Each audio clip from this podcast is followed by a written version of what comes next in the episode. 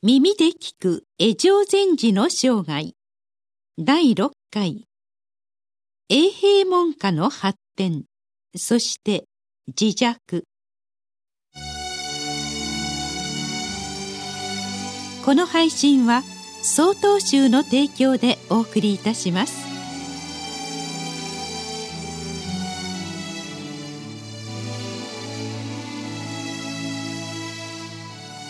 道元禅師が宣言されてからの江上禅師は一日も怠ることなく道元禅師の肖像画に礼拝をされました。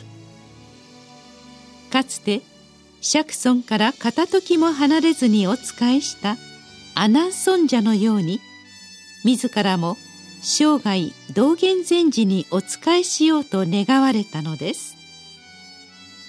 そこで弟子たちの育成や伽藍の整備など永平寺二世としてお務めするとともに道元禅師が表された消防現像をはじめ数多くの著述を書き写し整理されたのです。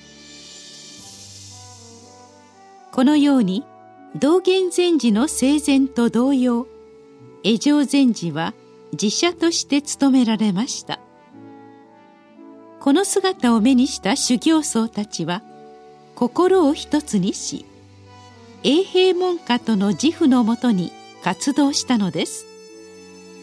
その活動があまりに熱心で盛んなことから遠く離れた土地に暮らす人の夢の中にまで現れたと伝わっています。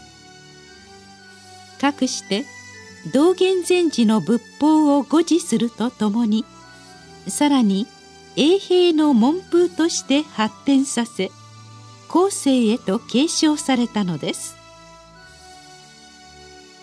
58歳の時江上禅師は自らの後を受けて永平寺三世となる鉄通議会禅師へと法を継がれています。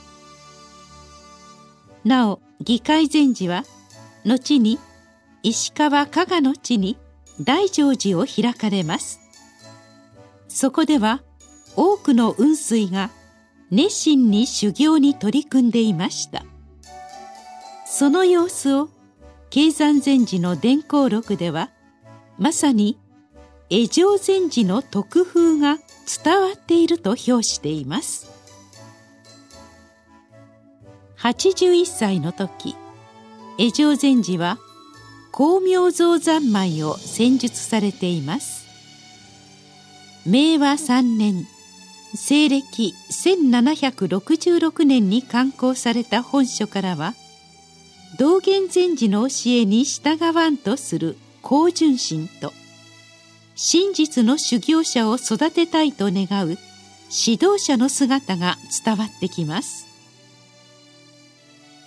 公安3年西暦1280年。83歳を迎えられた年経山禅師が江上禅師のもとで受戒をされています。その年の8月24日夜半江上禅師は宣言されました。最後に経山禅師というお弟子様を世に残しお亡くなりになられたのです。宣言にあたり江上禅師は弟子たちに遺言を残されました。自身の遺骨を道元禅師が眠る塔の傍らに埋めてほしいとのことでした。塔の傍らつまりは自社として安置されることを願われたのです。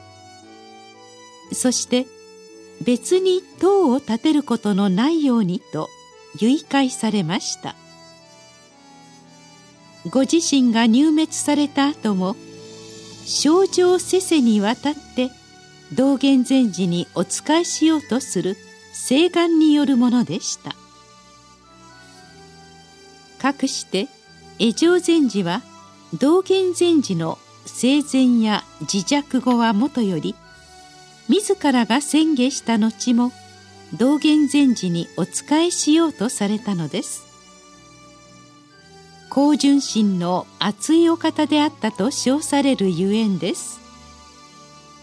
そしてはるか時を経た現在もなお道元禅師のそばにお仕えしご修行なされているのです。